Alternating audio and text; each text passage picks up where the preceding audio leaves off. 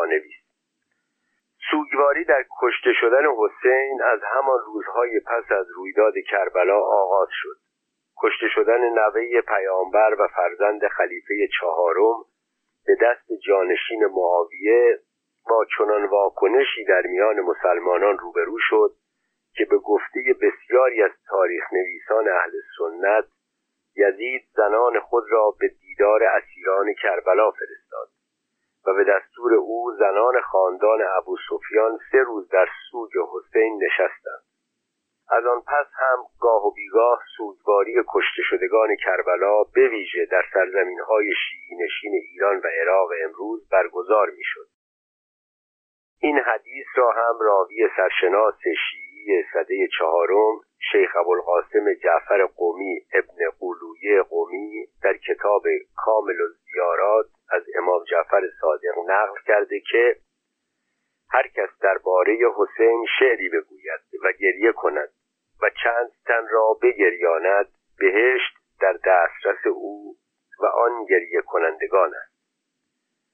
پس از چیرگی معز الدوله دیلمی بر بغداد در سال 341 خورشیدی 352 قمری که بزرگترین پیروزی ایرانیان بر اعراب بود وی سوگواری آشکار برای کشته شدگان کربلا را آزاد کرد. همه تاریخ نویسان برجسته آن دوران درباره این رویداد و پس از آن نوشتند از ابن جوزی و ابن کثیر گفتههایی درباره سوگواری آشورا پس از چیرگی بوئیان بر بغداد به جای مانده که بر بستن بازار سوگواری گریه و زاری زنان و مردان بغداد در روز آشورا گواهی می‌دهد. اما می‌توان گفت که گسترش سوگواری های محرم و به راه افتادن دسته های سینزنی و برگزاری نوه خانی و تعذیه پس از چیرگی صفویان بوده و در دوره قاجار به اوج رسیده است. این را هم بیافزاییم که معز دوله دیلمی و خاندانش هرگز به گسترش زورگویانه آین خیش نپرداختند. ادامه متن. پس از آن یادی در کتابها در این باره نمی بینیم تا از زمان صفویان دوباره آغاز یافته است. ملا حسین کاشفی کتابی درباره داستان کربلا به نام روزت الشهدا نوشته بود و کسانی در نشستها از آن خوانده مردم را می گریانیدهاند و همانا نام روزخان از همانجا پیدا شده است. گویا نخست نشستهای ساده ای از سوی مردم برپا می شده ولی سپس شاه و پیرامونیان او به کار برخواستند و توان گفت که در روزهای آشورا برخی نمایش ها از جمله شبیه سازی می رفته است. توضیح در مورد ملا حسین کاشفی و کتابش روزت الشهدا پانویس. روزخانی که اینک به نام شیعیان نوشته شده از هرات و نخست در میان تنی چند از اهل سنت آغاز شده است. کمال الدین حسین بیهقی کاشفی سبزواری ملا حسین کاشفی یا ملا حسین واعظ صوفی سنی مذهب هرات که بیشتر باشندگان آن اهل سنت بودند سروده های خیش و دیگران را درباره رنجهای پیامبران و خاندانش و از جمله رویداد کربلا و خاندان حسین ابن علی با نوایی خوش بر منبر میخواندند. در اینکه ملا حسین اهل سنت بوده جای گفتگو نیست. افزون بر اینکه او صوفی خوشمنبری از طریقت نقشبندیه بوده که اهل سنت و جماعتند فرزندش فخرالدین علی سبزواری هم بر اهل سنت بودن او گواهی داده و بسیاری از تاریخ نویسان شیعی از جمله میرزا عبدالرحمن مدرس نویسنده کتاب تاریخ علمای خراسان نیز چنین نوشتند در این هم جای گفتگو نیست. که شیعی شدن ناخواسته باشندگان هرات پس از چیرگی خونریزانه شاه اسماعیل بر این شهر در سال 889 خورشیدی 916 قمری است. شاه اسماعیل پس از چیرگی بر حرات دستور داد که قاضی القضات اهل سنت را بر سر منبر بکشند. به فرمان او از بدن سیف الدین احمد تفتازانی برجسته ترین فقیه اهل سنت خراسان بزرگ که تن به پذیرش آین قزلباشان نمی‌داد روزانه گوشت میبریدند تا سرانجام آن فقیه که به گفته نویسنده کتاب احسن التواریخ در علم و تفسیر و حدیث و فقه فرید عصر خود بود و قریب سی سال در خراسان شیخ الاسلام بود پس از چند روز به مرگی دلخراش درگذشت. پذیرش شیعیگری از سوی مردم هرات پس از این رویدادهای دلخراش و کشتار گروهی از بزرگان اهل سنت این شهر و زنده خوردن کودکان در برابر چشمان پدر و مادرشان به دست آمد. ملا حسین کاشفی شش سال پیش از شیعی شدن باشندگان هرات درگذشته بود و از این رو نمی‌توان پذیرفت که کتاب روزت و شهدا را برای خوشایند شاه خونریز شیعی ساخته باشد. رفتار او بیش از هر چیز گواهی است. بر رواداری میان شیعیان و اهل سنت در خراسان بزرگ در آن روزگار تا پیش از رسیدن آین خونریزانه شاه اسماعیل و قزلباشان. گواه این داوری همین بس که منبر او در میان اهل سنت حرات به همان اندازه گرم و پرشنونده بوده که در میان شیعیان سبزوار. نوشتند که شیعیان و اهل سنت آن سرودهای ای را میپذیرفتند و در پای منبر او میگریستند پس از او کسانی سرودهای او را بر منبرها میخواندند و برخی هم سرودها و سخنانی از خیش به آنها میافزودند. از روزگار شاهان صفوی و گسترش شیعیگری در ایران و به یاری ناخواسته ملایی از اهل سنت در هر روز از ده روز آغاز محرم دهه آشورا به خواندن یکی از ده باب کتاب روزت و شهدا می پرداختند آنچه که سالیانی پس از آن روزگار روزخانی نام گرفت آغازی این چنین می داشته است راستی این است که از آن پس منبری ها از روزخانی و جریاندن مردم بهره های فراوان گرفتند و نادرستی ها و پیورزی های بسیاری را در میان مردم نادان روان گرداندند. دوران شاه سلیمان و سلطان حسین صفوی اوج خرافات و بهرهگیری از روزخانی در ایران تا پیش از دوران قاجار بود. تا جایی که در جشن و سور ازدواج هم به جای آواز و شادمانی روزه عروسی قاسم میخواندند و ستمی که بر کشتگان کربلا رفته بود میگریستند. ادامه من. از آن زمان آگاهی کمتر است ولی چون به زمان قاجاریان می‌رسیم که نوشته های جهانگردان اروپایی در دست است می‌بینید دستگاه بزرگی در میان می بوده و در ایران و هندوستان و قفقاز و دیگر جاها در دوازده روز محرم روزخانی های بسیار می شده و سین زنی و غم زنی و شاه حسینی از همان زمانها شناخته می بوده پانویس پیش از اسلام نیز برگزاری نمایش و دستگردانی در سوگ قهرمانان در فرهنگ ایرانیان می بوده است ایاتگار زریران و سوگ سیاوش یا سیاووشان برجسته نمونه های سوگواری مردمی درباره رویدادهایی است که بیشتر پایه در افسانه ها می داشتند هم امروز نیز یادمانده های از در گوشه و کنار فلات ایران به جای مانده و پاره از آینهای آن به تعذیه و نوه خانی راه یافته است. روستای سیاوشان در نزدیکی هرات و دهستان سیاوشان در آشتیان و مسجد سیاوشان در شیراز یادمانده آن نام و آین دو هزار و چند صد سالند پاره از آینهای سیاوشان به تعذیه و سوگواری حسینی نیز راه یافته که نخلگردانی یزد و شهرهای کویری از شمار آنهاست.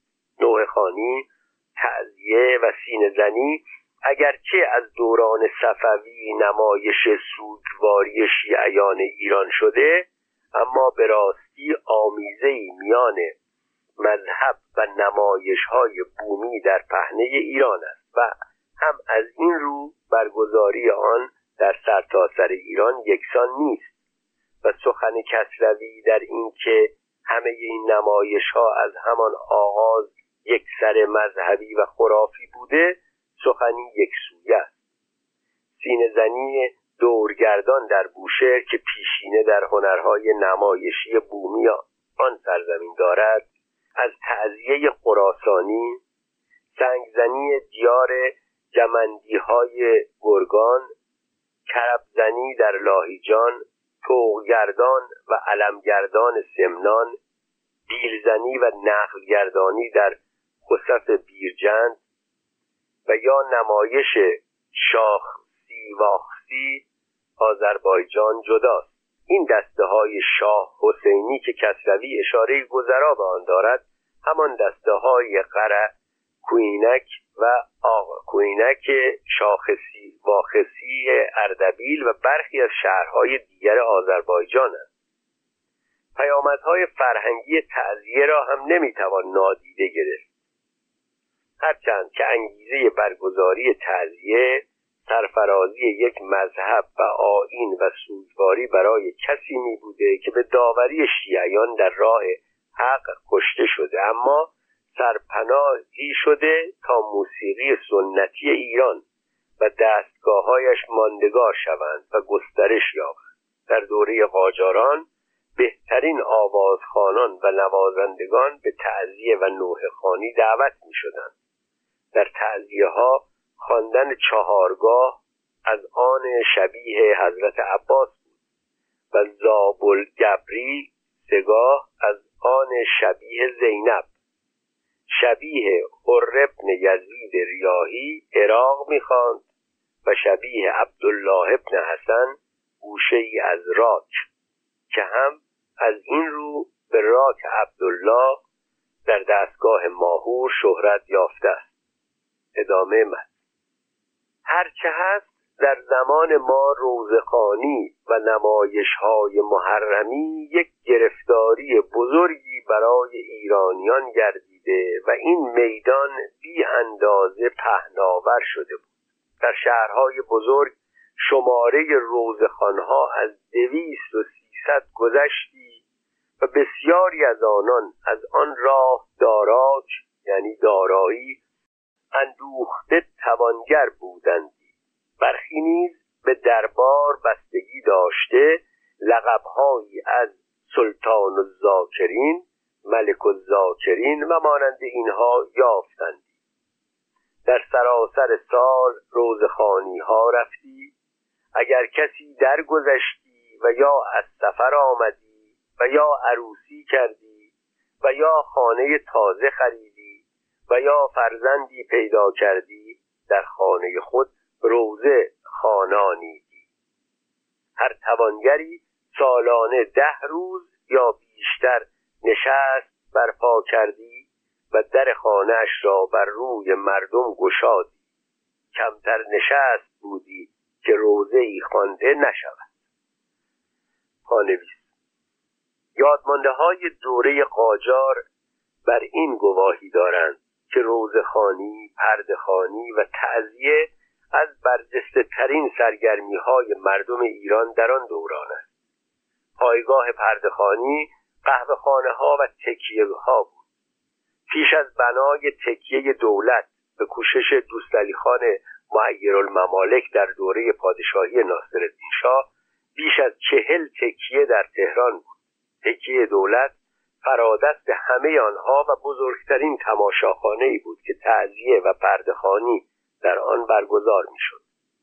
روزخانی اما نیازی به محرم و آشورا نمی داشت و هر کس پولی در اختیار می داشت مراسم روزخانی برگزار می کرد راستی این است که دوره آخر قاجار با همه گرفتاریهایش دوره فراز موسیقی و آواز در ایران بوده و آنچه که اینک موسیقی سنتی ایران نامیده می شود از آن دوران و از جمله در سایه روزه تعذیه نوه خانی و ذکر مصیبت های آن زمان پا است.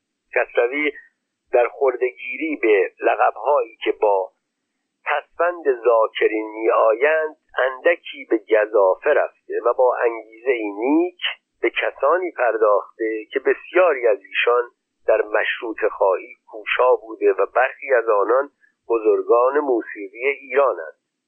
شیخ مهدی سلطان الزاکرین واعظی هوادار مشروطه بود. ادیب الزاکرین کرمانی از نخستین کسانی است که در پشتیبانی از مشروطه تیر خورد. بسیاری دیگر از القابی که با زاکرین یعنی ذکرگویان پیوند دارند نامهای کسانی است که موسیقی ایران به ایشان وامدار است. سید عزیزالله ملک الزاکرین عزیز ملک حاج تاج نیشابوری یا تاج الواعظین میرزا حبیب الله شمس الزاکرین سید محمد سراج الزاکرین و میرزا طاهر رسایی زیا الزاکرین از بزرگان آواز ایران که استاد بنان بود از شمار اینان است. ادامه متن. شیعی با فهم و باور کسی بودی که اگر پدرش مرده به حسین گرید. اگر برادرش درگذشته یاد عباس برادر حسین کند. اگر پسر جوانی از دستش رفته علی اکبر را به یاد آورد. اگر عروسی کند روزه ای از عروسی قاسم خاناند یک زن شیعی بایستی همیشه یاد از زینب و ام کلسوم کند و هر اندوهی که رخ دهد آن را به کنار گذارده به اندوه خواهران و زنان حسین گرید. این دستوری می بود که پیشوایانشان داده بودند و علی الحسین فلبیکل باکون و ایامهم فلینبل نادبون. در پانویس بخشی از دعاهای ندبه ادامه من از آن سوی چون محرم رسیدی بسیاری از مردم رخت سیاه پوشیدندی از همان روز نخستین در تیمچه ها و کاروانسراها و در خانه های مجتهدان و بزرگان دستگاه سوگواری در چیده شدی همه جا روزخانی ها آغاز یافتی. بازار روزخانان بسیار گرم شده. هر یکی سوار اسب یا خر از اینجا در آمده به آنجا شتافتی. در هر جایی روزخانان همین که یکی از منبر پایین آمدی دیگری بالا رفتی. در همان هنگام از هر کوی دسته ای راه افتادی. سین زنها شبیه عربها زنجیر زنان هر گروهی دنبال دیگری را گرفته درفش های بسیار جلو انداخته با تبل و شیپور و یا بی آنها نالان و مویان به راه افتادند. در بازارها گردیده و به تیمچه ها و خانه های مجتهدان و بزرگان رفته بدین سان روز را به پایان رسانیدندی هنگام شام در هر کوی و کوچه‌ای دسته شاه حسینی راه افتادی. سپس نیز در هر مسجدی روزخانی رفتی. از روز هشتم یا نهم شبیه نیز در آمدی. شمر و یزید و حسین و عباس و علی اکبر و قاسم و زین العابدین بیمار و زینب و ام کلثوم و سکینه بر روی اسبها در بازارها گردیدندی. در تبریز روز نهم نیز آوردندی که خود داستانی داشتی روز دهم آشورا دیوانگی بالا گرفتی از آغاز روز صد دسته شاه حسینی راه افتادی از هر کوی و کویچه غم زنان با سرهای شکافته و کفنهای سفید خونالود بیرون آمدندی. مردم قرباغ در تبریز و تهران قفل به تنان آوردندی پانویس قفل را برای خدازاری زیر پوست و گوشت خود وارد می کردند. آویزان کردن حلقه و دیگر زینت ها به دماغ و پوست صورت پیشینه ای کهن دارد این گونه کارها اینک در غرب در میان جوانان رواج بسیاری دارد و بدن سوراخ کردن و فرو بردن آویزه که زمانی تنها بر گوشها و گاه بینی بوده اینک بیان که سودای دینی داشته باشد در هر بخشی از بدن دیده می شود هستند زنان و مردانی که از این گونه قفلها را بر زبان سینه و اندام تناسلی خیش هم آویزان می کنند ادامه من. در این روز یعنی آشورا ملایان و بازرگانان و توانگران نیز خودداری ننموده با پاهای برهنه و سرهای باز گل بر او مالیده به جلو دسته افتادندی به سرهاشان خاکستر و کاه ریختندی کسانی چندان گریستندی و به سر کوفتندی که از خود رفته افتادندی بدینسان دسته های گوناگون از این سو و از آن سو راه افتادندی و در بازارها به هم رسیدندی. انبوه زنان و مردان به تماشا ایستاده گریه کردند بسیاری از غم زنان به خودنمایی چندان زدندی که افتاده از خود رفتندی و سالانه چند کس با این آسیب درگذشتندی. آنویس. گروهی از فقیهان و مجتهدان با غم زنی و خدازاری هماوایی نداشتند. سید محسن امین عاملی از سرشناسترین آنهاست. یکی از برجسته ترین فتواها در حرام بودن غم زنی فتوای سید ابوالحسن اصفهانی که در بیشتر دوران پادشاهی رضاشاه و سالهای نخستین پادشاهی فرزندش مرجعیت تامه داشت. در پشتیبانی از کتاب تزیال امال الشبیه سید محسن حمید عاملی در حرام بودن غمزنی و زنجیرزنی در سوگواری های حسینی است. اصفهانی که هشت ماه پس از کشته شدن کسروی درگذشت فتوا داده بود که به عربی آمده ترجمه شده می‌خونم به کار بردن شمشیرها و زنجیرها و تبلها و شیپورها و کارهایی از این دست در دسته های عزاداری روز آشورا جملگی حرام و غیر شرعی. ادامه من. در بسیاری از شهرها روز آشورا نقل گردانیدندی.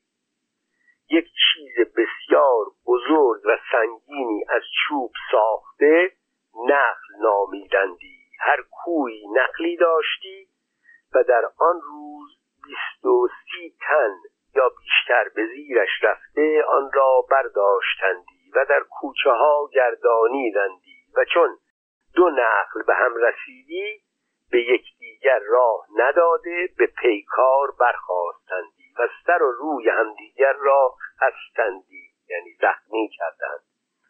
گاهی نیز خون ریختندی. در شهرهایی که دو تیرگی هیدری و نعمتی از میان نرفته بود هر ساله در روز آشورا پیکار به میان افتادی و سرها شکسته و تنها کوفته شدی. از این نادانی ها چندان بودی که اگر کسی به شمارت و داستان همه را بنویسد یک کتاب بزرگی باشد. این نادانی ها در ایران رواج می داشت تا رضاشاه پهلوی جلو گرفت.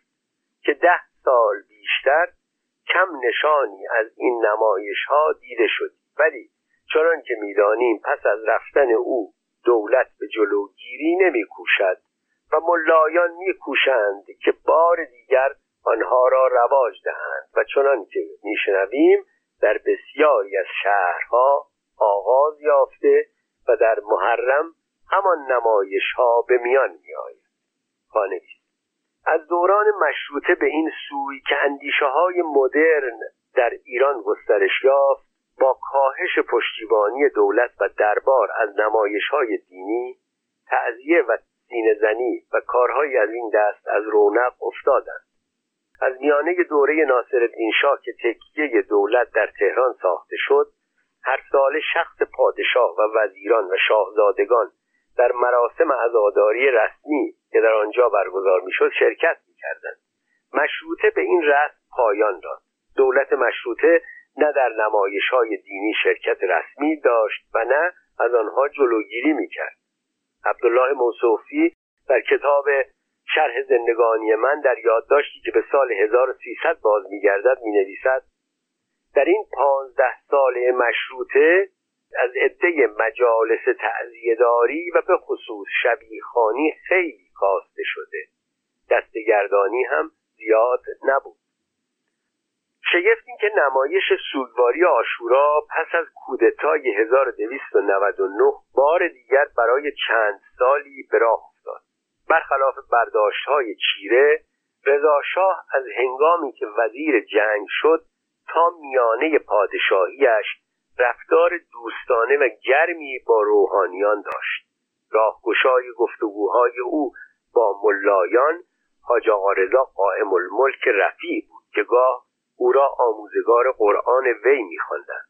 سردار سپه در آغاز کار به بازگشت نمایش های دینی در تهران که پس از مشروطه از رونق افتاده بود یاری رساند. حسن اعظام قدسی در کتاب خاطرات من درباره شرکت رضاخان وزیر جنگ در مراسم محرم سال 1300 نوشته است روز آشورا دسته قذاق با یک هیئت از صاحب منصبان در جلو و افراد با بیرخها و کتل با نظم و تشکیلات مخصوص از قذاقخانه حرکت صاحب منصبان در جلو و در جلوی آنها سردار سپه با یقه باز و روی سرش کاه و قالب آنها به سرشان گل زده بودند و پای برهنه وارد بازار شدند و دسته سینه زن از افراد که چند قدم ایستاده و نوحه میخواندند و افراد سینه می‌زدند. پایان نقل. عبدالله مصطفی برپا کردن چادر بسیار بزرگی را در قضاخانه به سبک تکیه دولت دوران ناصری و مزفری کاری عجیب و بی سابقه می‌خواند و می‌نویسد که من تا این تاریخ عزاداری شام غریبان را هیچ ندیده بودم. رضا در دوران نخست وزیری هم رابطه دوستانه خود را با روحانیان ادامه داد و در 28 خرداد 1303 در نامه‌ای به وزارت معارف دستور داد که بر روزنامه ها نمایش و تئاتر نظارت شرعی اعمال کند و با جلوگیری از درج مسائل غیر شرعی مرتکبین منهیات شرعی را تنبیه نماید. با این همه باید افزود که از سالهای پس از آغاز نخست وزیری مخبر و سلطنه هدایت که خود فردی بسیار مذهبی بود جلوگیری از برگزاری آزادانه مراسمی مانند تعزیه آغاز شد. قانون لباس همسان و وادار کردن روحانیان به داشتن مجوز شرعی برای پوشیدن ردای دینی نظام وظیفه اجباری دولتی کردن اوقاف دشوار ساختن گشایش مدارس اسلامی و کارهایی از این دست سپهر اندیشه و سیاست را به سوی کاهش نیروی روحانیان و نمایش های دینی پیش برد. در دوره نخست وزیری مخبر و سلطنه هدایت تیمورتاش در مقام وزیر دربار بلند ترین جایگاه را در گسترش توانایی های دولت خودکامه سکولار می داشت اما به راستی باید گفت که سفر رضاشاه به ترکیه مسلمان اما سکولار که با نخست وزیری زکا الملک فروغی و افزایش شمار وزیران متجدد در کابینه او همراه بود برجسته ترین پیامدها را در راستای گسترش راهکارهای سکولار و کاهش نمایشهای دینی به دنبال می داشت. نمونه آن حضور تنها سه تن در رخت دینی در میان استادان و مدرسین دانشسرای عالی فاضل تونی سید کازم اسار و سید محمد مشکات است در فروردین 1314 تاریخ رسمی کشور بر ماههای خورشیدی استوار شد و به کار بردن ماههای قمری غیرقانونی گردید. در خرداد ماه همان سال فروغی دستور داد که تنها چند مسجد به گزینش شهرداری ها پروانه برگزاری ختم و سوگواری خواهند داشت و در این مراسم چای، قلیان و سیگار ممنوع خواهد بود.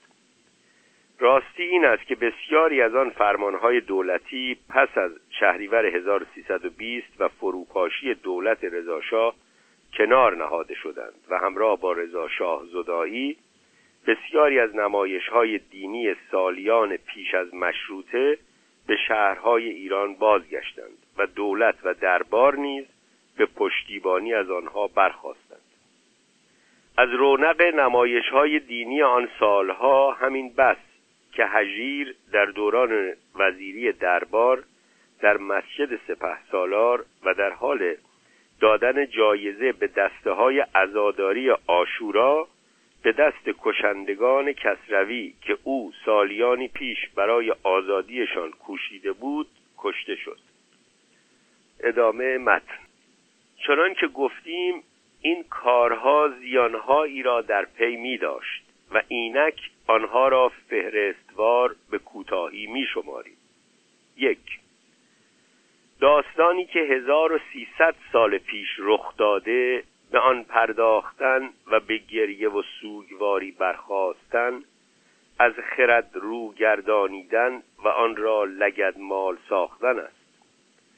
اینکه پنداشتند که خدا از این گریه و زاری خشنود گردد و پاداش ها دهد نادانی دیگری از آنان می باشد خدا از کاری خشنود گردد که بخردانه باشد و سودی از آن برخیزد.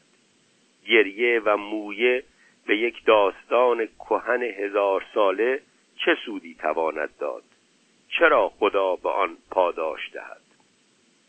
پانویس در کتاب انیس الزاکرین میرزا مهدی طبیب کاشانی متخلص به کیوان که نخستین بار در 1259 خورشیدی 1298 قمری چاپ شده درباره جایگاه گریه و سوگواری آمده است که احمد نامی از اهالی هند گفته سالی به زیارت مکه معظم می رفتم به جزیره ای رسیدم. صدایی از دل دریا به گوشم رسید. وقتی خوب گوش دادم شنیدم که جمعی می‌گویند ای حسین مظلوم ای غریب حسین خدا کشندگانت را لعنت کند. شگفت زده شدم و به آواز بلند گفتم شما را به همین حسین غریب قسم می دهم که شما چه کسانی هستید صدایی از میان آب بلند شد که ما جن دریایی هستیم که صبح و شام بر حسین گریه می کنیم وقتی که این سخن را شنیدم چنان بر سر و صورتم زدم که نزدیک بود چشمانم نابینا شود و با خودم گفتم ای احمد خاک بر سرت که جنیان بر مظلومی امام انس و جان گریه کنند و تو ساکت باشی. گریه زیادی کردم. سپس به خواب رفتم. در خواب دیدم امام حسین علیه السلام با بدن پاره پاره ایستاده و خون از زخمهایش جاری است. حراسان از خواب بیدار شدم. دو مرتبه به عزاداری و گریه مشغول شدم و بسیار گریستم تا اینکه بار دیگر خوابم برد. مجددا آن بزرگوار را در خواب دیدم ولی زخمهایش خوب شده بود مگر یک زخم که در سینه آن حضرت باقی مانده بود. نزدیک شدم و عرض کردم اماما یک ساعت پیش بدن مبارکتان چاک چاک بود. الان به الله همه زخمهایتان خوب شده است. فرمودند ای احمد مگر نمیدانی اشک چشم شیعیان مرهم زخمهای من است؟ عرض کردم ای آقا پس چرا این زخم سینت خوب نشده؟ با چشم گریان فرمود این زخم داغ علی اکبر من است که تا قیامت خوب نخواهد شد. سپس از خواب بیدار شدم.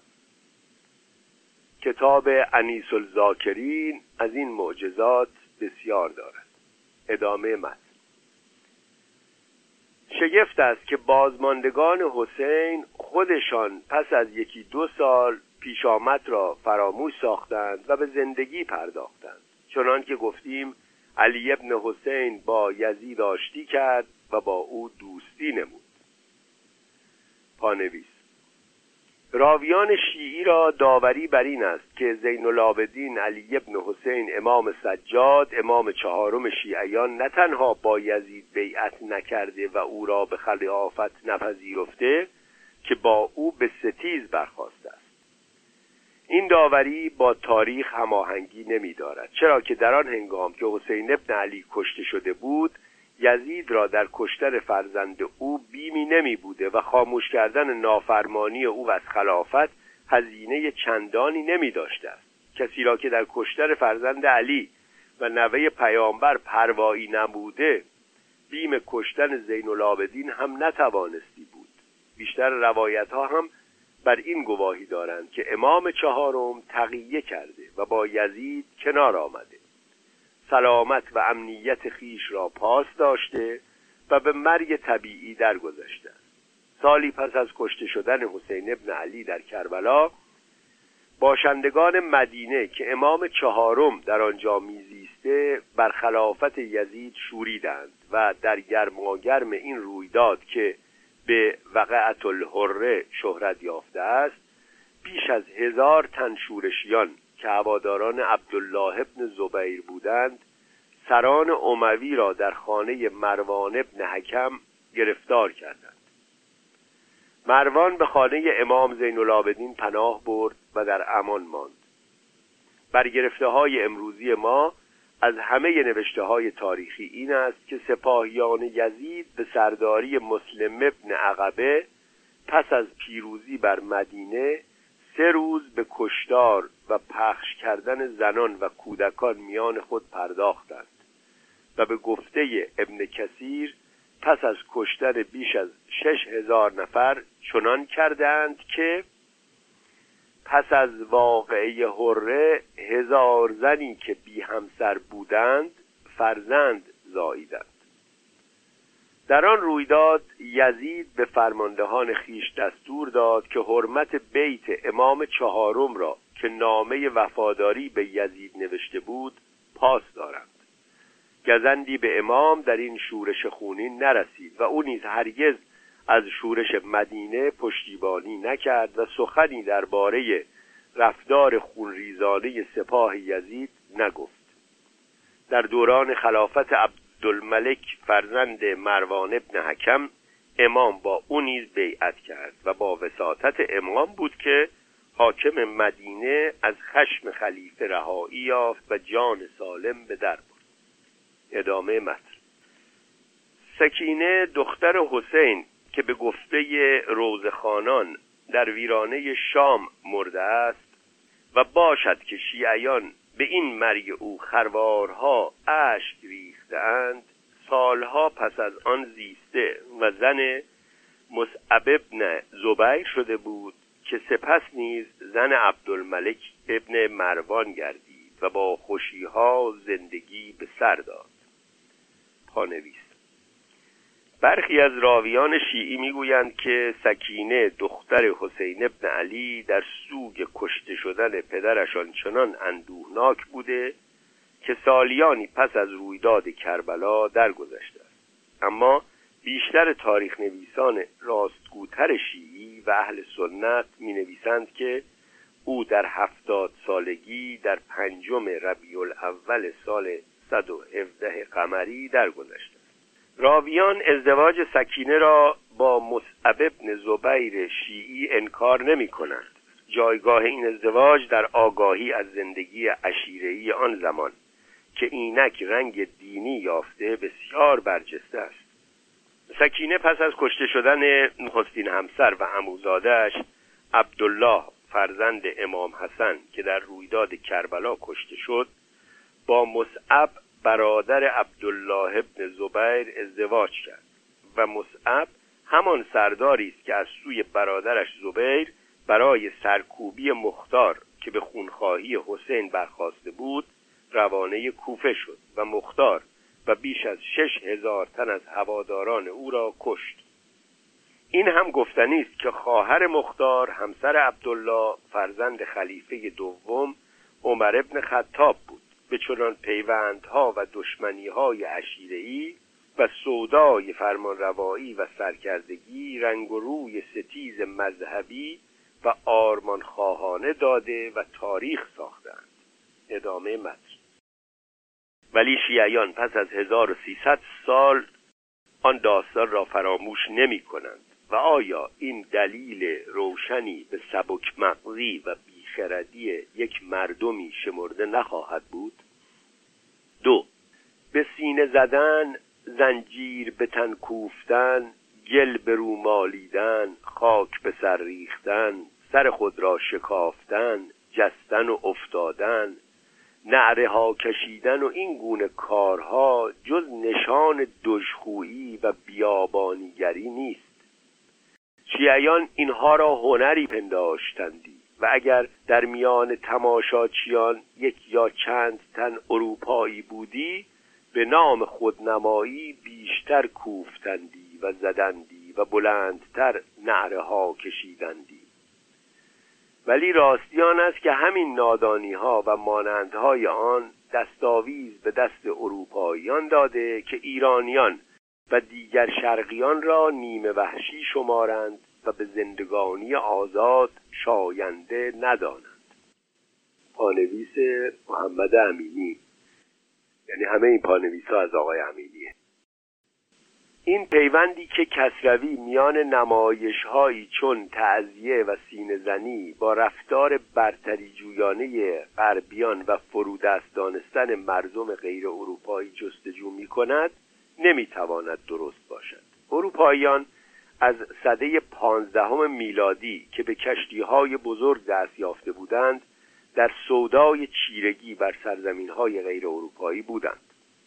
یافتن قاره آمریکا نیز در همین راستا بود. اما یافتن قاره نو ایشان را به مستعمر ساختن سرزمین های دیگر نیز برانگیخت و رقابت های نیروهای استعماری را آغاز کرد.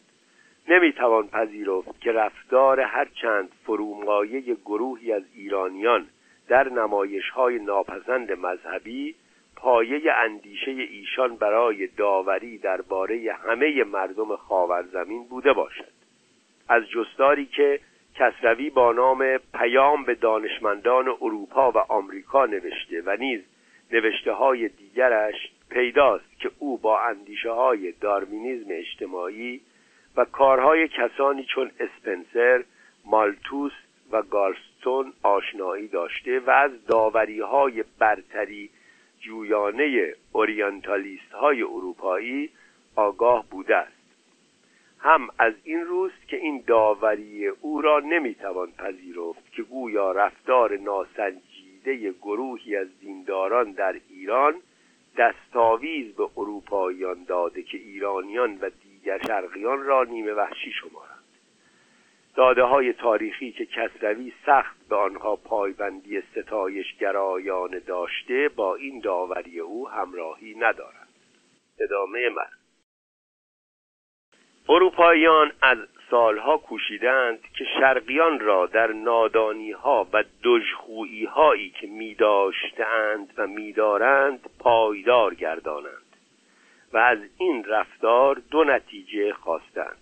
یکی آن که شرقیان در سایه همین نادانی ها ناتوان و درمانده باشند و به آسانی گردن به یوغ چیرگی آنان گذارند.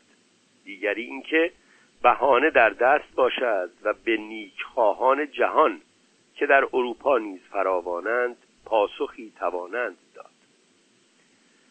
اینکه از صد سال باز اروپاییان که به ایران و هند آمده اند داستانها از این نمایش ها و نادانی های شیعیان در کتابهاشان نوشتند و پیکره ها برداشته به چاپ رسانیدند اینکه برخی از شرق شناسان به ستایش هایی از شیعیگری و از این نمایش ها پرداختند همه از این راه بوده است. پانویس در مورد پیکره ها و تصویرها در چاپ 1323 شیعیگری پیکره هایی به چاپ رسیده که من نیازی به بازچاپ آنها ندیدم. یادداشت کسروی در زیرنویس این برگ چنین است.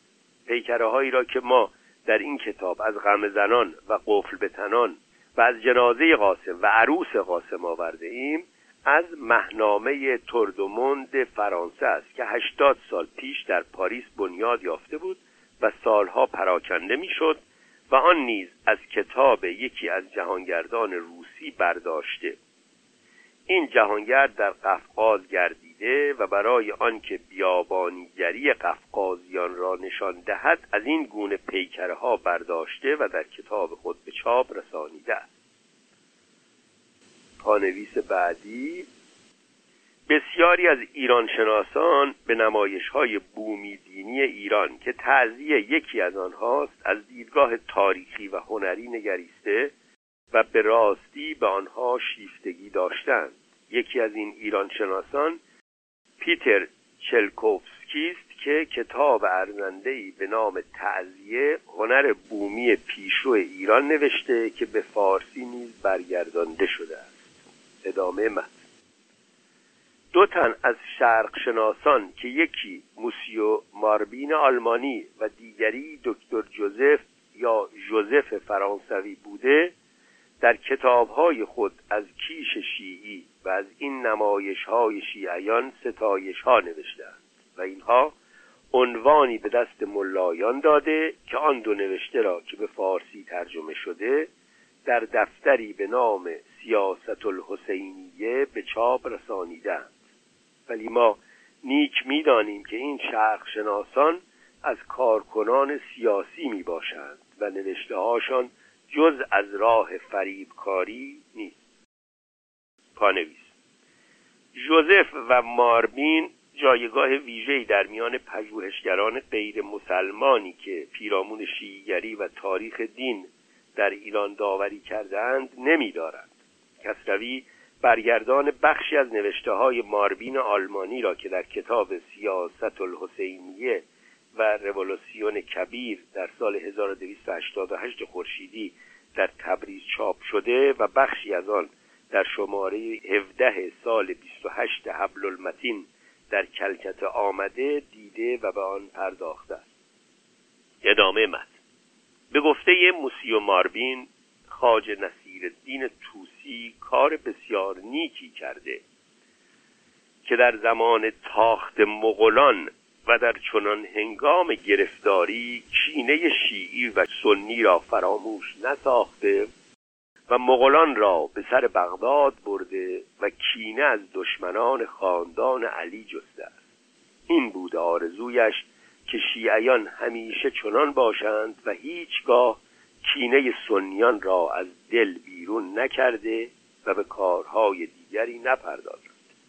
پانویس پیشتر در زیرنویس برگ 120 به نادرستی داوری کسروی درباره محمد جهرودی بزرگمردی که او را با نام خاج نصیرالدین توسی می‌شناسیم اشاره گذرا کردم.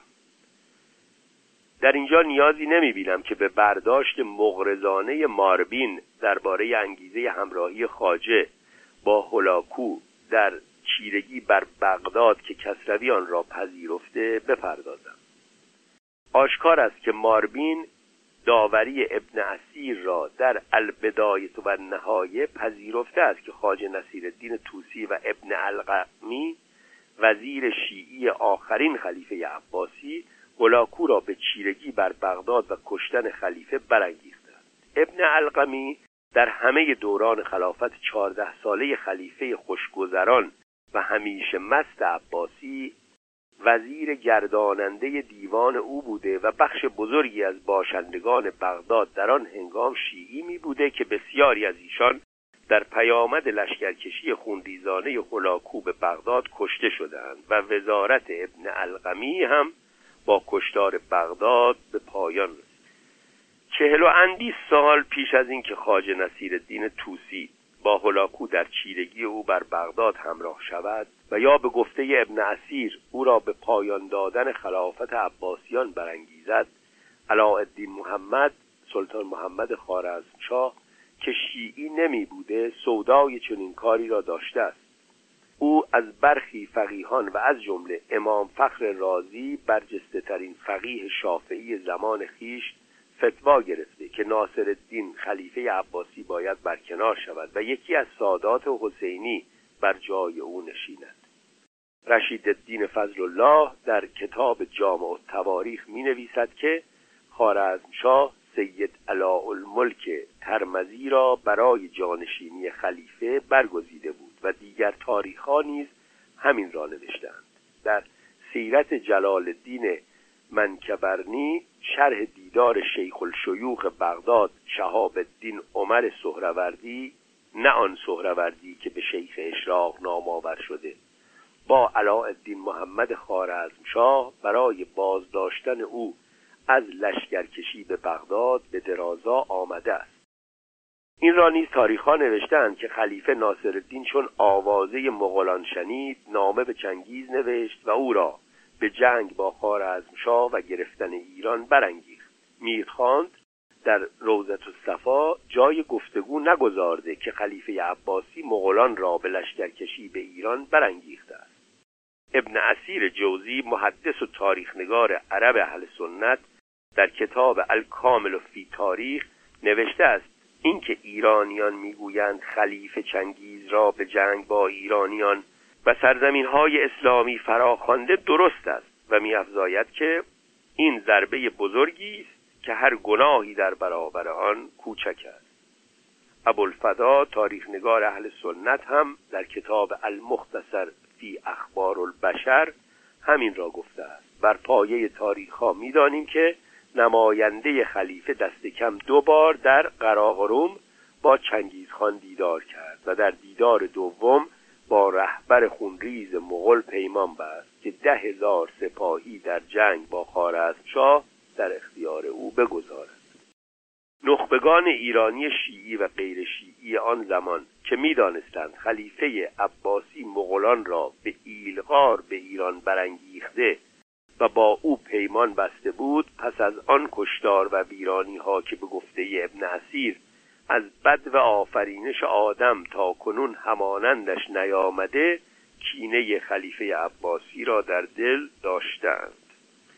با این همه ما نوشته ای در دست نمیداریم که گواهی بر این باشد که خاج نصیر الدین توسی سودای جایگزین کردن خلیفه عباسی را با خلیفه شیعی مذهب در سر داشته باشد. افزون بر این در سالهای مورد گفتگو بیشتر نشانه های دینی از دربار عباسی رخت بربسته بود و کمتر کسی آن خلافت را که وزیرش شیعی تندروی می بود نماد برجسته دشمنی با آل علی می شمرد اگر چنین می بود بزرگترین فقیه شافعی از پایان بخشیدن به خلافت عباسی پشتیبانی نمی کرد و یا یک شیعی وزیر خلیفه عباسی نمی بود گناه کشتار بغداد را هم بیش از همه باید به حساب مستعصم نوشت که میپنداشت پیمان خلفا و مغولان در دشمنیشان با عجم چنان پیوند استواری است که ایشان هرگز به جنگ با او بر نخواهند خواست. چون سپاه خونریز مغل به نزدیکی بغداد رسید معتصم به رایزنی های وزیر خیش در فرستادن هدایای با ارزش و واگذاری نیمی از خراج بغداد به مغولان تن در نداد و گمان می‌کرد که با بیست هزار سپاهی ناآزموده و بیساز و برگ از پس لشکر آزموده دویست هزار نفری هلاکو برخواهد آمد. خاج نصیرالدین توسی در نوشته ای که به نام در کیفیت واقعی بغداد بر جهانگشای جوینی افزوده می نویسد که یکی از شاهزادگان خارزمشاهی که از بیم جان به لشکر هلاکو پیوسته بود به خلیفه نامه نوشت که من و شما از یک جنسیم من به بندگی پیوستم و ایل شدم مرا نیکو می‌دارند. شما به سر جان خود رحمت کنید و ایل شوید تا خلاصی یابید. پاسخ خلیفه این بود که هلاکو را چه محل باشد که قصد خاندان آل عباس کند.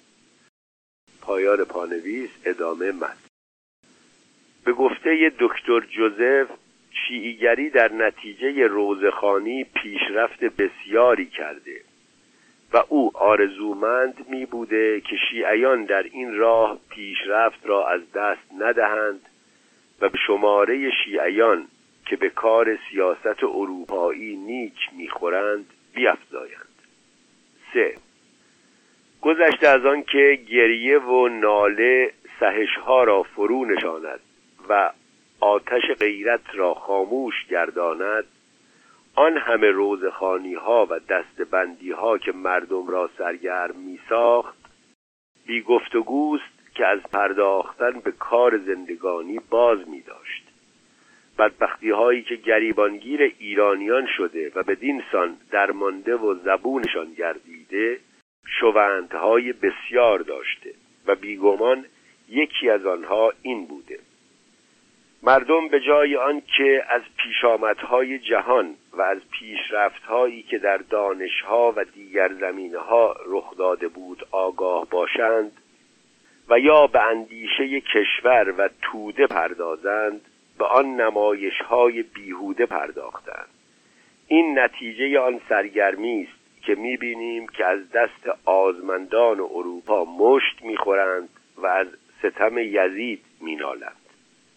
زنان ایران که از همه جا ناآگاهند و کمترین دلبستگی به کشور و زندگانی توده نمیدارند و از درس خواندگان نیز هوش و فهمی در این باره دیده نمی شود شوندش جز این نبوده که بیشتر زمان را در روزخانی ها به سر برده و هوش و جربزه یا توانایی خود را در آن راه ها به کار انداختند.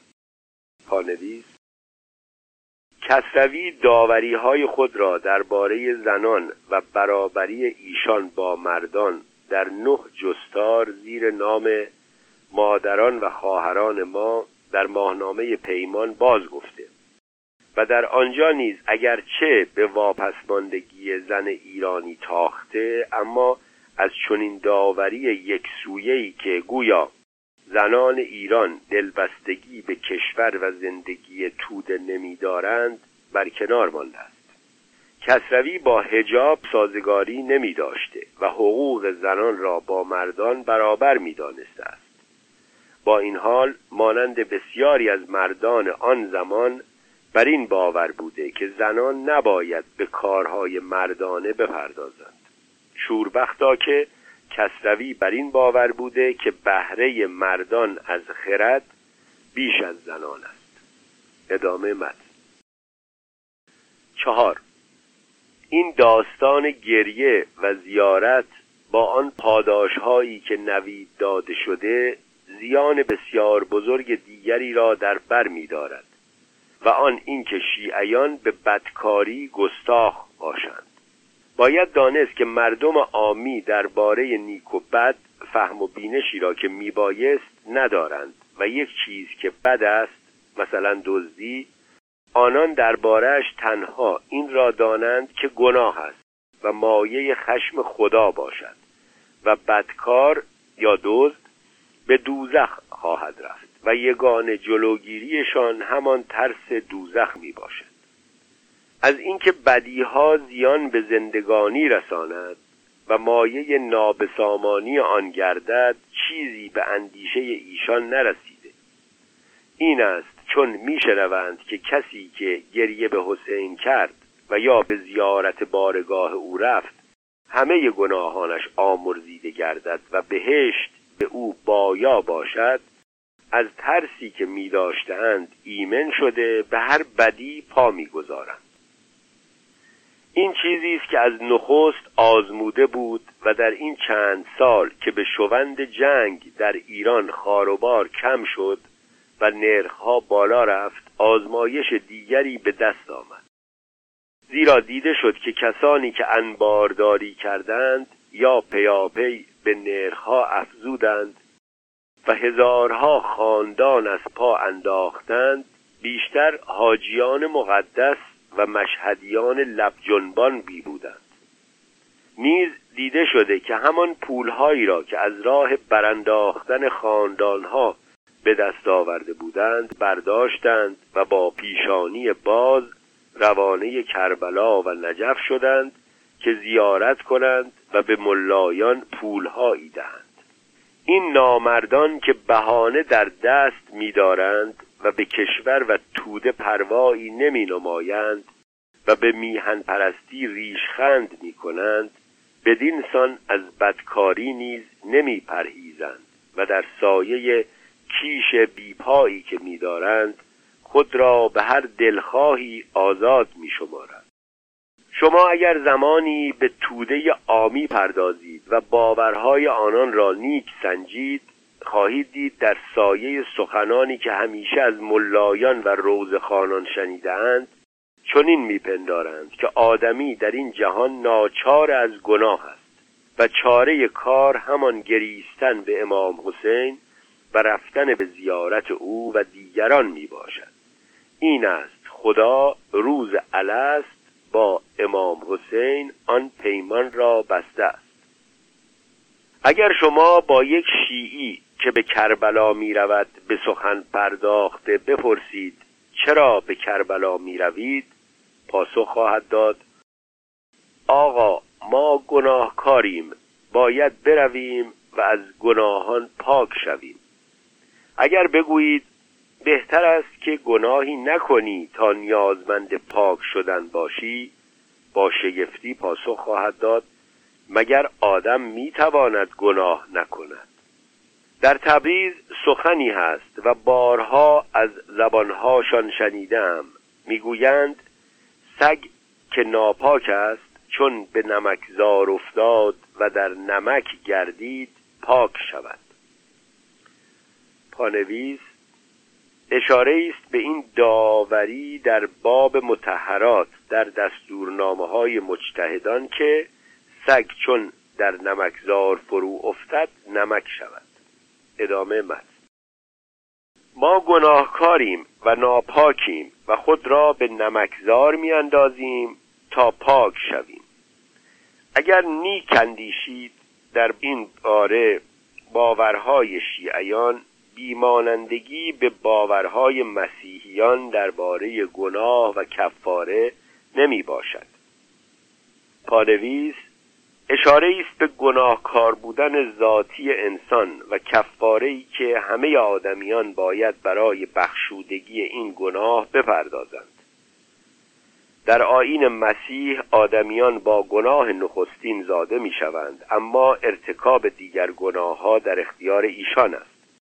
گناه نخستین همان است که آدم و حوا در سرپیچی از فرمان خداوند با خوردن سیب از درخت دانش کردند و به کفاره آن گناه همه انسانها اینک گناهکارند و بر چلیپا رفتن مسیح که فرزند خداست برای بخشودگی انسان از آن گناه نخستین بوده. کفاره گناه نخستین را هم همه آدمیان خواهند پرداخت. اما گناه های دیگر در آین مسیح آن گناه نیست که آدمیان از بهشت رانده شده و باشنده کره خاکی با اختیار گرفتار آن می شوند آین مسیح راهکارهای چندی را برای بخشودگی از این گونه گناهان در نظر گرفته که خستویدن یا اعتراف و درخواست بخشودگی یکی از آنهاست.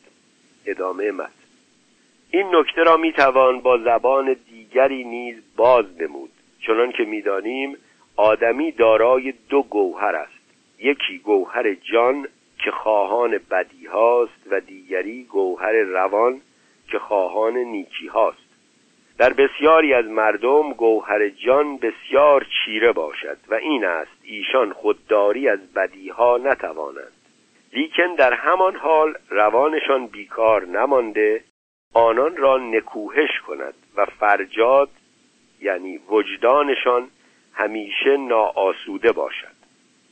چون این کسانی همان که بشنوند اگر کسی به امام حسین گریست یا به زیارت رفت گناهانش آمرزیده شود همچون تشنه ای که به آب رسد با خوشنودی و شادمانی پذیرند و این را یک پاسخی به نکوهش های فرجاد گرفته خود را آسوده گردانند به گفته آمیان کور از خدا چه خواهد؟ دو چشم. یک آدمکش یک انباردار یک دزد یک زن بدکاره یک آخوند فریبکار به چه نیازمند است؟ به یک دستگاه آنچنانی که بیرنج و کوشش گناهان خود را بیامرزاند. از همین جاست که شما می‌بینید تیمور لنگ با آن خونخاری و تیر دلی که در اسپهان در یک روز هفتاد هزار آدم کشت و در بغداد از سرهای کشتگان مناره ها افراشت همیشه در جستجوی پیران صوفی می بوده و چون یکی را می دست به دامنش می یازیده پانویس تیمور که از پایداری مردم اسپهان به خشم آمده بود پس از پیروزی بر این شهر فرمان کشتار همگان را از زن و مرد و کودک داد.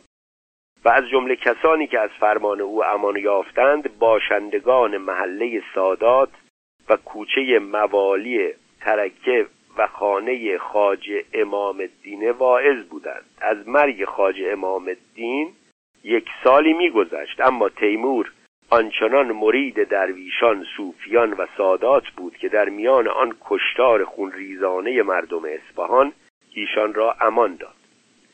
پس از کشتار فرمان داد تا هفتاد هزار سر آدمی گردارند و از سرها مناره ها سازند و پس از آنکه سرهای کشتگان گرد آمد از دروازه توقچی تا قلعه تبرک یا تبره بیست و هشت مناره و هر یک با هزار و پانصد سر بالا برند و در سوی دیگر شهر نیز چنین کنند.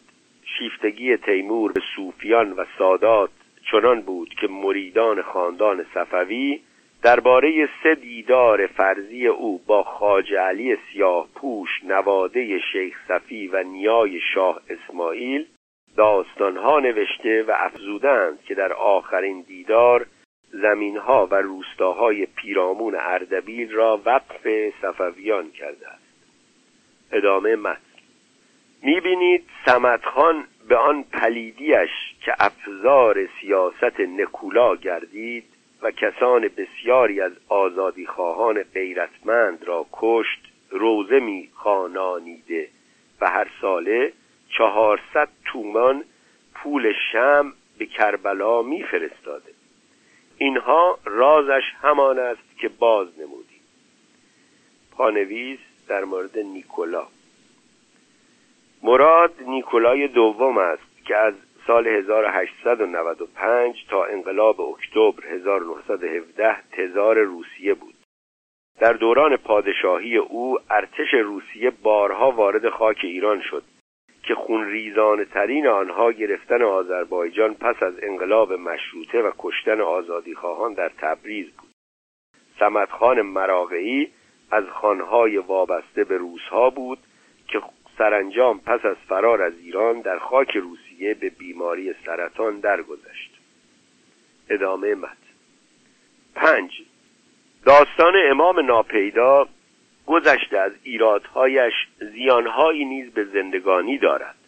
شما با هر شیعی گفتگو از گرفتاری ها کنید یا آرزوی نیکی جهان به میان آورید بیدرنگ به پاسخ پرداخته خواهد گفت باید خودش بیاید و کارها را درست کند. در تبریز گویند فدا علوم گرک اوزی گلسون. در پانویس ترجمه آمده فدا شوم باید خودش بیاید. ادامه من. باید روشن گردانم که چیزهایی که ما گرفتاری می شماریم در پیش شیعیان گرفتاری نیست. مثلا پسماندن توده چیرگی بیگانگان ناتوانی دولت نابسامانی کشور پستی خیمها و سهشها و مانند اینها. نه چیزهایی است که شیعیان باک دارند و گرفتاری شمارند. یک شیعی تا راه کربلا باز و روزخانی آزاد است و دست به کلاه و رخت او زده نمی شود به هیچ چیز ارج نگذارد. در نزد شیعی بیگانگان که به ایشان آزادی در کیش می‌دهند بهتر از یک دولت ایرانی است که آزادی از دستشان بگیرد. این چیزی است که بارها به زبان آوردند. پانویس این سخن کسروی با بسیاری از رویدادهای تاریخی که او در دو کار بزرگ پرارجش تاریخ مشروطه ایران و تاریخ 18 ساله آذربایجان آورده همخانی ندارد. تاریخ گواه بر این است که در میان پیشوایان شیعی ایران بسیار بودند کسانی که سودایی فراتر از آزادی روزخانی و زیارت می داشتند کسروی خود در تاریخ مشروط ایران به آنها پرداخته و به نیکی از ایشان یاد کرده و ایشان را ستوده است. ادامه مد در پیش آنان گرفتاری آن است که می‌بینند بسیاری از جوانان و دیگران سست باور شدهاند و به روزه نمی روند و در آرزوی زیارت نمی باشند و به ملایان ارجی نمی گذارند این هاست که آنان گرفتاری می شمارند و در این باره یا در هر باره دیگری که گفتگو شود همان پاسخ گذشته را دهند. بدتر از این آنکه در این ده سال که ما به کوشش برخواسته ایم و به خواست خدا در برابر ما دیگری و بیدینی ایستاده دین را به روی بنیاد بسیار استواری نهاده ایم و با یکایک گمراهی ها و نادانی ها نبردیده تیشه ها به ریشه هر کدام فرود میآوریم این کار ما به شیعیان گران میافتد. زیرا در اندیشه ایشان باید این کار را امام ناپیدا کند. چنان که گفتیم شیعیان کسان پرستند اینان که آرزومندند امام ناپیدا پیدا شود و جهان را به نیکی آورد آن نیکی جهان را چندان نمی‌خواهند که بودنش را با دست امامشان می‌خواهند. این است از کارهای ما دلتنگ می‌باشند. داستان اینان داستان آن کودک نادانی است که به لجنزاری افتاده بود و یکی که می‌خواست دستش را گیرد و بیرون آورد تن در نمی‌داد و فریاد می‌زد باید مادرم بیاید. در حالی که مادرش نیز نمی بود و نتوانستی آمد. فراموش نمی کنم روزی با یکی از ملایان گفتگو می داشتم و چنین گفتم. شما می‌گویید مهدی خواهد آمد و یکی از کارهایش این خواهد بود که همه کیشها و دینها را براندازد و همگی در دم را به یک راه آورد. من می‌پرسم این کار را چگونه خواهد کرد؟ آیا با معجزه خواهد کرد که مردمان شب بخوابند و بام دادن که بیدار شدند همگی شیعی گردیده باشند؟ یا با کیشها و دینها به نبرد پرداخته با دلیلها مردمان را به سوی یک دین خواهد خواند؟ آیا کدام یکی از این هاست چون چیزی نمی‌دانست از پاسخ درماند و من دنباله سخن را گرفته گفتم اگر بگویید با معجزه خواهد کرد دروغ است. زیرا چون این کاری بیرون از آیین خداست. شما می‌بینید که پیغمبر اسلام که بالاتر از مهدی پنداری یعنی خیالی می بود به برانداختن گمراهی ها جز از راه دلیل آوردن و نبردیدن یعنی جنگ کردن نکوشید. اگر بگویید با دلیل ها مردمان را به یک راه خواهد خواند این کاری است که ما به آن برخواسته و گامهایی نیز پیش رفته ایم و جای شگفت است که شما خوشنودی نمی نمایید و به همدستی نمی شتابید. جای شگفت است که نتیجه ای را که به دست آمده نمیپذیرید و دنبال یک پندار بیپایی را می‌گیرید مرد تیر مغز به جای آنکه به پرسش من پاسخ دهد با تندی چنین گفت. پس شما دعوی مهدویت می کنید؟ گفتم من دعوی مهدیگری نمی کنم بلکه هیچ دعوی نمی کنم من کجا و دعوی کجا؟ من به جای دعوی به کار پرداختم و آنچه میبایست کنم کردم. شما به پرسش من پاسخ دهید. چون پاسخی نتوانست به درهمگویی پرداخت و من جلوش را گرفته گفتگو را به پایان رسانیدم این است نمونه ای از زیانهای آن افسانه.